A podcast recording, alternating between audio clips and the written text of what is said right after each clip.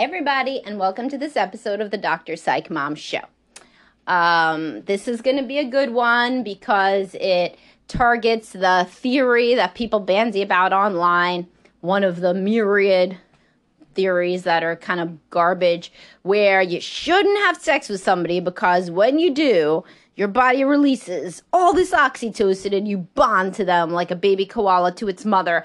And then you will be that that will prevent you from seeing any other red flags in them and then you will marry them and and uh, your life will be a devastation.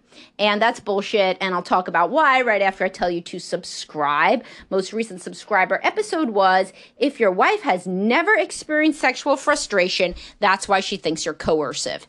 And uh, I also have the great quote from a Facebook group member uh, grumpy if she doesn't get the dick because uh, I I did add that one into the episode because if your wife has never been grumpy if she doesn't get the dick, she does not really understand how you feel when you're sexually frustrated, and that may lead to her saying you're maritally coercive in ways that that subscriber episode describes. All right, I think it's a pretty good one too. All right, so moving on. So a lot of times, obviously, I'm super on the side philosophically of sex is a huge part of a relationship, sexual compatibility, chemistry, attraction. Um, and of course, drive goes down after the honeymoon stage and within monogamy. And the couples that can best weather that are the ones who are sexually compatible at the start, which means similar erotic blueprints. And you could refer back to that and very attracted to each other and have this, you know, have good sex. Maybe the first time isn't as great technically as all the subsequent times, but you know if somebody's sexually compatible or they're not. You really do when you have sex with them. so there is no way to tell if you will be sexually compatible with somebody before having sex with them. Just like there is no way to tell if you will be, you know, a good workout buddy with somebody unless you go work out with them or good at travel with somebody before you travel with them or uh, here's a great one. Some people ask for like a you know a free you know ten minute consultation with a new therapist to see if you click. You don't know shit about if you click because they're not doing therapy. They're trying to make a sale because you can't do therapy in twenty in ten minutes. So they're just trying. They're they're on an interview. You know if they're good at interviewing or not. You know, and that doesn't have to do with whether they're good at therapy. So you got to actually do the thing that you're gonna do to know if somebody's good a good fit with you at the thing, whatever the hell the thing is. So, since sex is such a big part of a happy relationship, sex is part of, of it. You know, do I say have sex on the first date? I mean, if you want to, but you know, most people don't, or many people don't. And so, but within the first few dates, right? Why would you keep going on for months with somebody who you may not be sexually compatible with? Well, people say, well, it's because of science, capital S, uh, says that you release oxytocin. Let me tell you, oxytocin is released during hand holding, during studies show looking at a picture of your beloved partner, uh, breastfeeding, cuddling, uh, like anything. Thinking of your partner. Women release milk when they look at a picture of their baby, when they're trying to pump during the day. So it's any thought about somebody that you love or spending time with them, smelling them, sitting next to them, all of this shit releases the bonding hormones. People are meant to bond and fall in love. Don't you remember being, maybe not, maybe you didn't have, but the people who had high school sweethearts and didn't have sex with them, didn't you still love them? Of course. You could love them more. Why? Because you idealize more stuff. You don't know what sex would be like, so you assume that it would be wonderful. This is all these purity culture couples that I see that waited to have sex. And they waited, and they love the person so much Oh, what happened? I thought they couldn't love them that much because they didn't release oxytocin. Well, that's a bullshit garbage theory, right? So, of course, you can fall in love and you fall in more love because there's more idealization happening because you're so in love with your beautiful fiance who's going to be your beautiful wife. And then your sex life is going to be as good as everything else in your relationship. Bam, honeymoon stage uh, ends and the honeymoon, the actual honeymoon happens and it's terrible.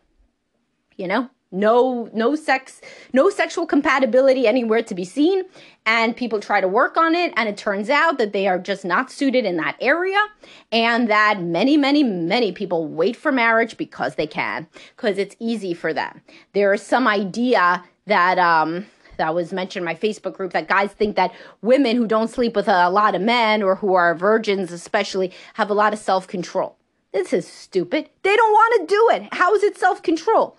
So I said it's just like saying that a woman who's never got into a bar fight has a lot of self control. Most women are terrified to get into a bar fight. women are not men. They, you know, so a high libido woman, that for her, maybe it would be self control not to have sex before marriage. But for a low libido woman, it's, it's great. It's the best part of her life, you know? not having sex. Once she starts to have sex after marriage, she she was like, "Oh fuck," you know? I mean, I wish this was back before marriage when I didn't have to do this. So this I so my, my point is is that there's really no way to tell if you're compatible with somebody in any domain without actually doing the thing. And there is no increased bonding. I see people obsessed with people that they don't sleep with even more than people that they do sleep with because you're idealizing more and you're putting something on a pedestal and you're thinking it's going to be even better than it is. So this oxytocin thing is bullshit it's just total bullshit. You know, it's the same. You could look up, I'll find you here. I'll put you on pause. I'll find you the study that I found. Here, super fast. Not that you know, because I put you on pause, but it only took me like 30 seconds, you know, to type it in. Oxytocin is released in response to pleasant mental experiences. Such a release of oxytocin may, e.g., be induced by seeing, hearing, smelling, or thinking of well known and loved persons, but also by other pleasant situations and then we go and we talk all about it. Also released in response to act- activation of somatosensory nerves, which mediate non-painful and pleasant parentheses non-noxious information, e.g., induced by touch, stroking, warmth, and light pressure of the skin. Uh, this, in case anybody cares, is self soothing behaviors with particular reference to oxytocin release induced by non noxious sensory stimulation. Uh, Frontiers in Psychology, 2014, 5, uh, volume 1529. Uh, whatever. It doesn't matter. It, it's it's it's just a known thing. Every mother reads about this. Cuddling breastfeeding looking at the baby stroking the baby's head. All this shit releases oxytocin. This isn't just by getting like fucked by some guy? Like, what are we crazy? You know, like that is not real. So you have an orgasm with a guy, but you can also fall in love with him from a makeout session. Which, by the way, many women feel much more pleasurable about the makeout session than sex because you don't have to see that he doesn't know where your clitoris is or whatever you know so so let's just just think straight there's not going to be any situation where you fall in love with somebody that is is is different because of hormones than a different situation where you fall in love with somebody. Now, if you're saying that you're religious, you don't want to have sex before marriage, you just got to understand this stuff then, right? Like, so you got to really, really go into it with your head on straight. You have no idea about sexual compatibility. You really don't. Unless maybe you do everything but. I mean, I don't really know. And isn't that not the spirit of the law? So sometimes people say, well, what do you do if you don't want to have sex before marriage, but you want to know sex is good before marriage? It's like, I I don't know. I'm not I'm not a magician. I could make some shit up. I could make a, a, a quiz up for you, but no woman knows how she's going to feel about sex till she starts having sex. It's like no man knows that either, by the way. Nobody knows how they're going to feel about sex until they start having sex. And you most certainly don't know who you're sexually compatible with. So, yes, within a loving relationship that you're trying to figure out, like, you know, uh, if you should be together, sexual compatibility is a huge part. That doesn't make you shallow. And here's what happens, by the way, when you wait the few months, because I've seen this happen.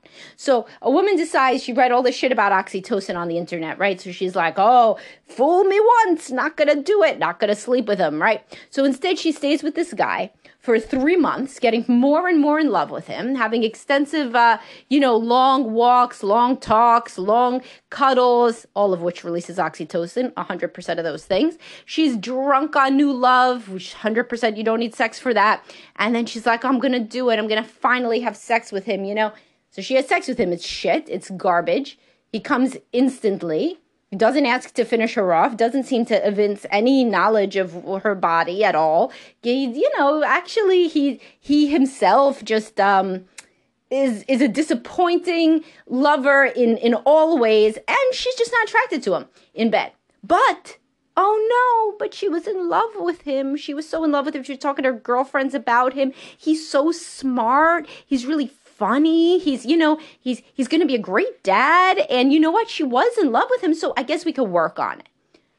So she tries to have sex with him the next week. It's the same kind of thing. Maybe she has no experience, of course, except the one guy she slept with too early which she's doing all this in reaction to, right? Uh, in my hypothetical example here, because I said shame, you know, fool me once. So she she has barely any idea about her body. She has no idea what to tell him to do. She's never seen porn in her life. She never wants to.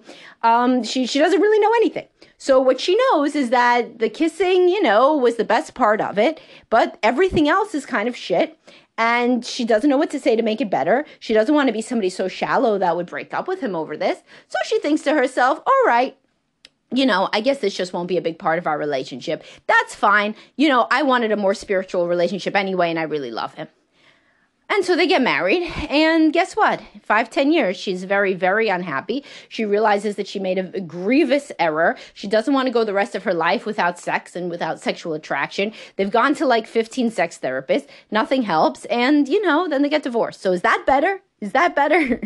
or maybe she remains with him in perpetuity, just masturbating on the side. I mean, is that better? No, no, it's not better. So my point is, have sex early enough that you wouldn't, you don't already visualize a life with this person. Because once you visualize a life with the person, then you have to be the person who would pick bad sex over that whole life, and people are not strong enough to do that. It's very, very hard uh, to turn away from somebody that you love in all other ways because you got one more piece of the puzzle, no matter how important it is. I see this happen all the time with other things too. So a man totally falls in love with a woman and it's like six months in and he's ready to propose and she drops some comment that she never wants kids. So it's he wanted kids his whole life, but it's so hard for him to just dump her based on that because he has all this love for her. So what happens? They get married and he tries to convince her endlessly to have kids. Or he tries to convince himself in therapy for years not to want kids. And in reality, he should have asked this on the first date, you know, and then he could have just left. He, there would not be all this, this, six months of good feeling and falling in love and oxytocin release, whether they did or did not have sex, etc. So that is my true advice. And there's no way to, uh, you know, make it feel good to people who don't want sex before marriage because it's like saying you don't want to talk to the person before marriage and then you want to make sure that you're really good at talking. It's, I mean, it, at, at a certain point, the, the reality is this if you're a very religious person and you want to not have sex before marriage, then you have to make peace with the fact that sex may not be good in your marriage and there are more important things from your perspective and you're going to have a deeper more spiritual connection. And if that's okay with you and you have truly made peace with that then you, you do what you want right? But also those people change. Somebody who's very romantic and idealistic about everything in the whole world including religion when they're a young person may get 10 years into a marriage and be like wait why why did I think that? You know, like right now, I'm unhappy. I'm not really attracted to this person. Because believe me, when you're not sexually compatible, it can get rid of attraction that you thought that you had. Attraction that is based on how somebody looks goes by the wayside when you do not click in bed, right? And many people have experienced that in relationships. So the the point is here is people have got to make their own decisions but what i try to do is to say what i see in practice. What i see in practice is that young people are super idealistic and they're idealistic about everything including how little sex is going to have to matter in their relationship.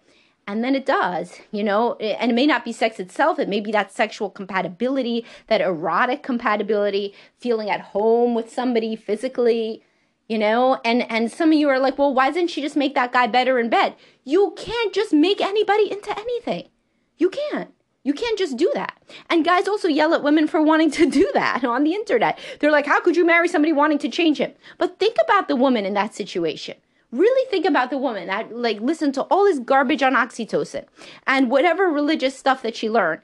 And then it turns out that he's terrible in bed. What is she going to do She's been tra- trained her whole life to not think sex is a big deal, but yet she wants it. And so, what does she do in that situation? It's like a lady or the tiger situation. Look up that short story, it's a classic. And it's like a no win situation. So, most women will not dump that guy. And then men castigate them on the internet for just married, for just settling for somebody that's just stable. But she fell in love with him and she waited and she waited and she's been taught that sex isn't the most important thing. But then, guess what? Over time, you learn that it's very important to have some sort of physical and erotic compatibility with a mate. Anyway, Uh, I hope that you guys enjoyed this. I hope that you will listen to the other subscriber episode as well on female sexual frustration. And if your wife has never had it, it's why she can't understand yours. And I will talk to everybody soon. Join my Facebook secret group, blue subscribe button. Lots and lots of great threads in there. Talk to y'all soon. Bye bye.